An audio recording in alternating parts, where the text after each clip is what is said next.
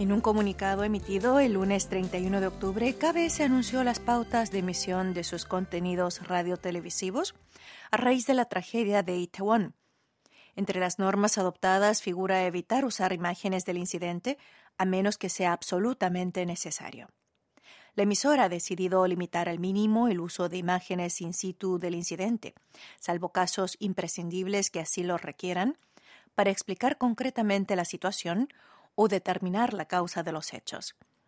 Por motivos éticos han decidido no mostrar en pantalla imágenes que puedan herir la sensibilidad del espectador o que expongan directamente a heridos y víctimas.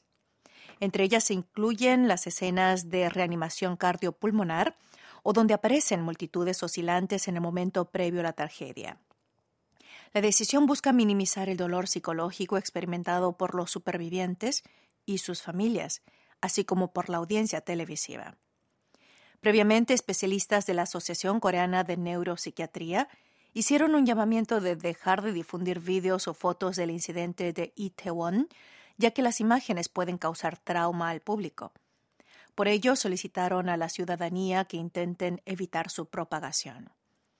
En el curso de Corea Diario de hoy les iré comentando detalles relacionados con los últimos datos recibidos sobre el siniestro de Itaewon, como cada martes, les acompaña en la conducción Clara Kim y la que suena es la primera canción que escucharemos hoy. Consuelo, canta Kwonjina.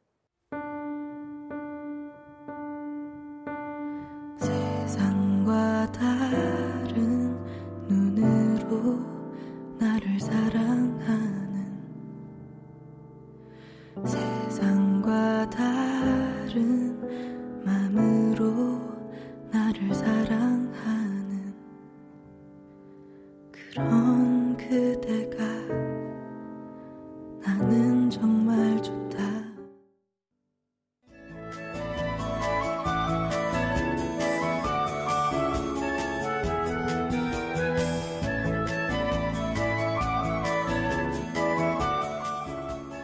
del lunes 31 de octubre instalaron altares en homenaje a las víctimas de la tragedia de Itaewon en diversos sitios públicos de las principales ciudades surcoreanas. Uno de ellos fue ubicado en la plaza de Seúl, frente a la sede del ayuntamiento de la capital surcoreana, donde la gente puede acercarse a mostrar su pésame y rendir homenaje a los fallecidos. Asimismo, ubicaron otro altar similar en la plaza frente a la estación de Duksapyeong, en Itaewon, en el distrito seulita de Yongsan, y también en otros puntos de la ciudad como Yeongdeungpo o la sede de la Oficina Metropolitana de Educación de Seúl. Continúan las visitas de un incontable número de ciudadanos a estos altares. Gente de todas las edades, profesiones y ámbitos está mostrando sus condolencias en los puntos establecidos en diferentes partes de Corea. Y cada vez más personas acuden a estos altares sin importarles esperar horas para despedir a las víctimas. Así es frecuente ver estampas como la de una madre joven con un niño en cochecito que depositó un crisantemo blanco en el altar, o un anciano de pelo blanco que se quitó el sombrero en una gran reverencia y rezó por los fallecidos. Similares de escenas pueden verse en distintos puntos del país, como las provincias de Gangwon, Chungcheong, Gyeongsang o Cholla, hacia el extremo sur del país y la isla Jeju. El pueblo unido muestra su solidaridad con las víctimas y los familiares, instalando altares fúnebres en lugares públicos, bien en las plazas cerca del ayuntamiento, en las oficinas, los centros comunitarios, entre otros sitios. Por lo general, en el altar hay coronas de crisantemos blancos y un recipiente para que los visitantes enciendan incienso. De entre los muchos visitantes de estos altares, algunos son personas que han perdido algún conocido, amigo o colega de trabajo, pero la mayoría son gentes que, pese a no tener ningún lazo con las víctimas, se han visto fuertemente conmocionados por los hechos y no lo ven como algo ajeno, pues podría haberle pasado a cualquiera a sus hijos, hermanos, amigos e incluso a ellos mismos. El altar, instalado en la plaza de Seúl, puede visitarse desde las 8 de la mañana hasta las 10 de la noche, pero aún fuera de esas horas, uno puede visitarlo libremente para rendir homenaje. Mientras tanto, el altar instalado frente a la estación de Pyong en Itaewon está abierto las 24 horas.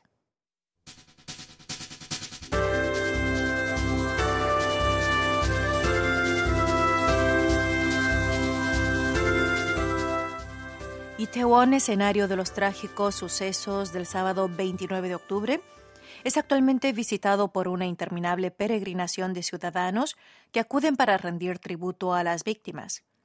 El lunes 31, frente a la salida 1 de la estación de Itaewon y cerca del lugar del incidente, se apilaban ramos de flores depositados por los ciudadanos. Desde bien temprano en la mañana, ya desde mucho antes de las nueve, la gente llegó para presentar sus respetos a los difuntos, llevando crisantemos y flores. Otros dejaron makgeolli, soju, whisky o vino en vasos de papel en su honor, así como muchas notas en el lugar de los hechos, con mensajes como Descansen en paz todas las almas inocentes que perdieron la vida en la avalancha de Itaewon. O también mensajes como Ojalá vayan a un mundo mejor donde puedan cumplir sus deseos y sueños incumplidos. Por su parte, las tiendas, los cafés y restaurantes cercanos decidieron cerrar e interrumpir temporalmente sus actividades en respeto a las víctimas. El lunes, primer día hábil de la semana, más de 10 locales situados en las calles próximas al lugar del incidente permanecían cerrados. En las puertas, los propietarios colgaron avisos escritos de su puño y letra para anunciar el cierre temporal. En un café a unos 200 metros del lugar de los hechos, colgaba un cartel con la frase cerrado temporalmente por condolencias con los fallecidos en el trágico incidente. En particular aquellos que pensaban aprovechar la fiesta de Halloween para vender productos relacionados, han optado por desecharlos. Esto puede verse, por ejemplo, en confiterías, panaderías y sitios de postres que prepararon variedad de menús con motivo de Halloween pero han creído conveniente tirarlos como gesto para expresar sus condolencias con las víctimas. Mientras, las grandes franquicias de cafés también retiraron los productos de Halloween, como bebidas, dulces y productos de pastelería. En tanto, algunas tiendas de productos generales y locales de conveniencia seguían abiertas, pero sin muchos clientes. Los propietarios explicaron su decisión de abrir por si los agentes de policía o funcionarios que están trabajando allí necesitaran algo, así como los ciudadanos que acuden a rendir homenaje. Algunos de ellos fueron testigos de lo ocurrido, pero optaron por abrir para intentar colaborar con la situación de alguna manera. La Asociación de la Zona Especial de Turismo de Itaewon recomendó a los comerciantes de la zona cerrar hasta el 5 de noviembre, hasta que finalice el periodo de luto nacional. El total de tiendas en la zona se calcula entre 2.000 y 2.400.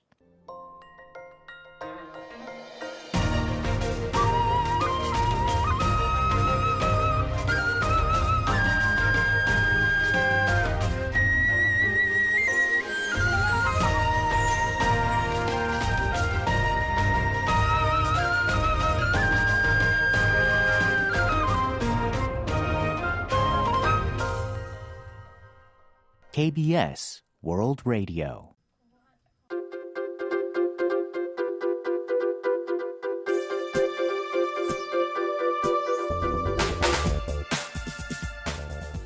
La selección de fútbol de Corea del Sur, a cargo del director técnico Paulo Bento, realizó un último entrenamiento previo al anuncio de las inscripciones finales para la Copa del Mundo de Qatar 2022.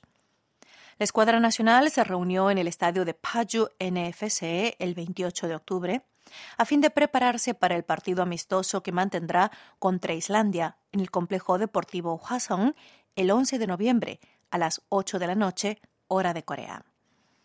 Como esta convocatoria no figura en el periodo oficial de partidos designado por la FIFA, los futbolistas que juegan en la Liga Europea como Son Heung-min del Tottenham y Kim Min-jae del Napoli no participan. Por su parte, Paulo Bento, el director técnico, planea seleccionar a los jugadores que irán a la Copa del Mundo con él durante estas dos semanas de entrenamiento y jugarán el partido contra Islandia. Del total de 26 jugadores, aproximadamente 8 o 9 que juegan en equipos europeos fueron incluidos. Entre ellos están Sun Heung-min y Kim Min-jae, Ellos están prácticamente confirmados para el Mundial de Qatar. Por tanto, aquellos futbolistas cuya participación aún no ha sido confirmada para ese periodo de entrenamiento tendrán que competir arduamente para incluirse en la lista final. Para que el plantel logre su mejor desempeño en el certamen de Qatar, Paulo Bento ha adoptado un modo de juego simulando la Copa del Mundo, eligiendo minuciosamente a los futbolistas para aumentar la resistencia y las tácticas de juego del equipo. Fruto de cuatro años de intensas deliberaciones, la lista definitiva que irá a Qatar se anunciará y presentará ante la FIFA el día 12 de noviembre y dos días después, a las 0.30 am del día 14, el plantel surcoreano saldrá rumbo a Qatar desde el Aeropuerto Internacional de Incheon. Una vez allí, el equipo se alojará en el Le Meridian City Center de Doha y entrará en el centro Al Elga, que está a unos 12 kilómetros. Los integrantes del equipo que juegan en clubes europeos se integrarán al selectivo nacional después de completar el calendario de sus respectivos equipos. Esta edición de la Copa del Mundo comienza el 20 de noviembre, algo que, como ya dijimos, resulta excepcional en la historia de este certamen futbolístico, pues generalmente suele disputarse en los meses de mayo a julio. Corea del Sur jugará su primer partido contra Uruguay el jueves 24 de noviembre a las 10 de la noche, hora de Corea. Luego con Ghana el día 28 a las 10 de la noche y con Portugal el 3 de diciembre a las 0 horas respectivamente.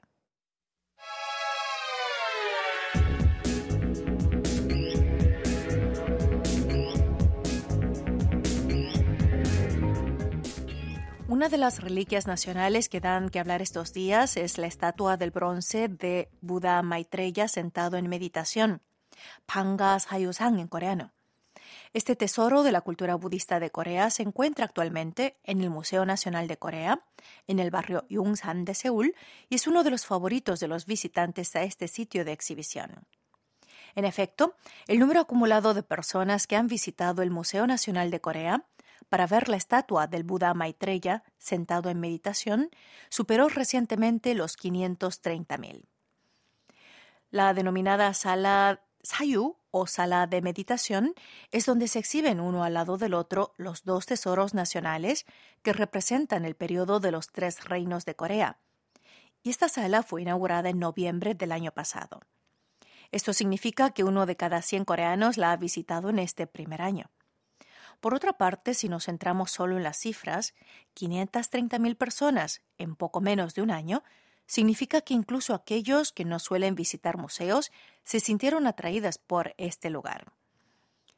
La entrada a la exhibición permanente del Buda Maitreya sentado en meditación es totalmente gratuita para el público en general. Aun considerando que no hay que pagar entrada, supone el récord de taquilla más elevado del Museo Nacional de Corea, y supera el número de visitantes que tuvo al organizar la exposición del Louvre de 2006 al 2007. Al entrar a la sala, dos estatuas de Buda sentadas en estado de meditación reciben a los visitantes.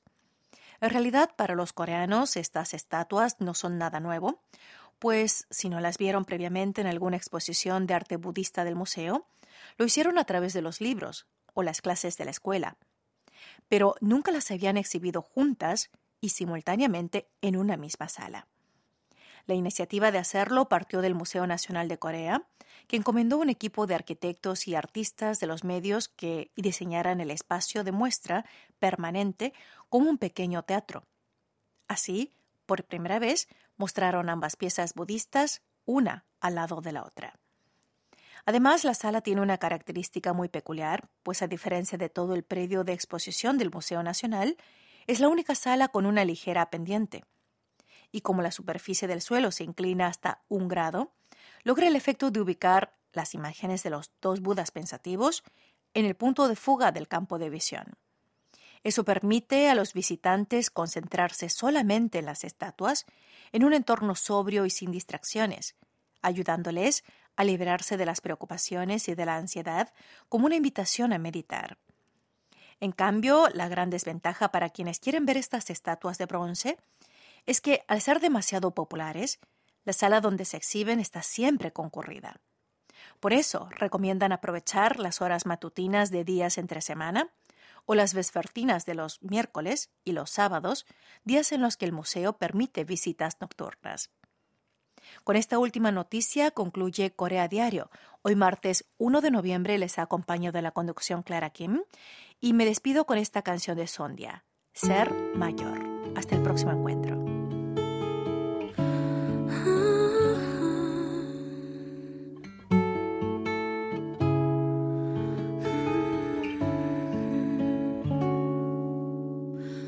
난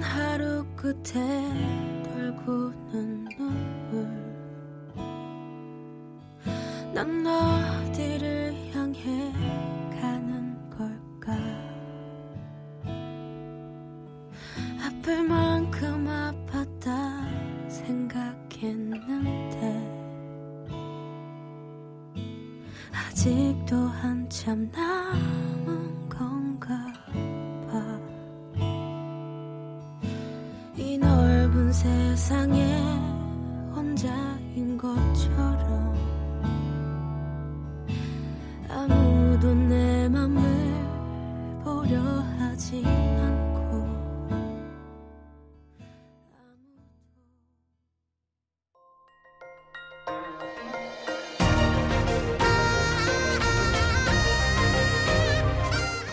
Acaban de escuchar el podcast de KBS World Radio.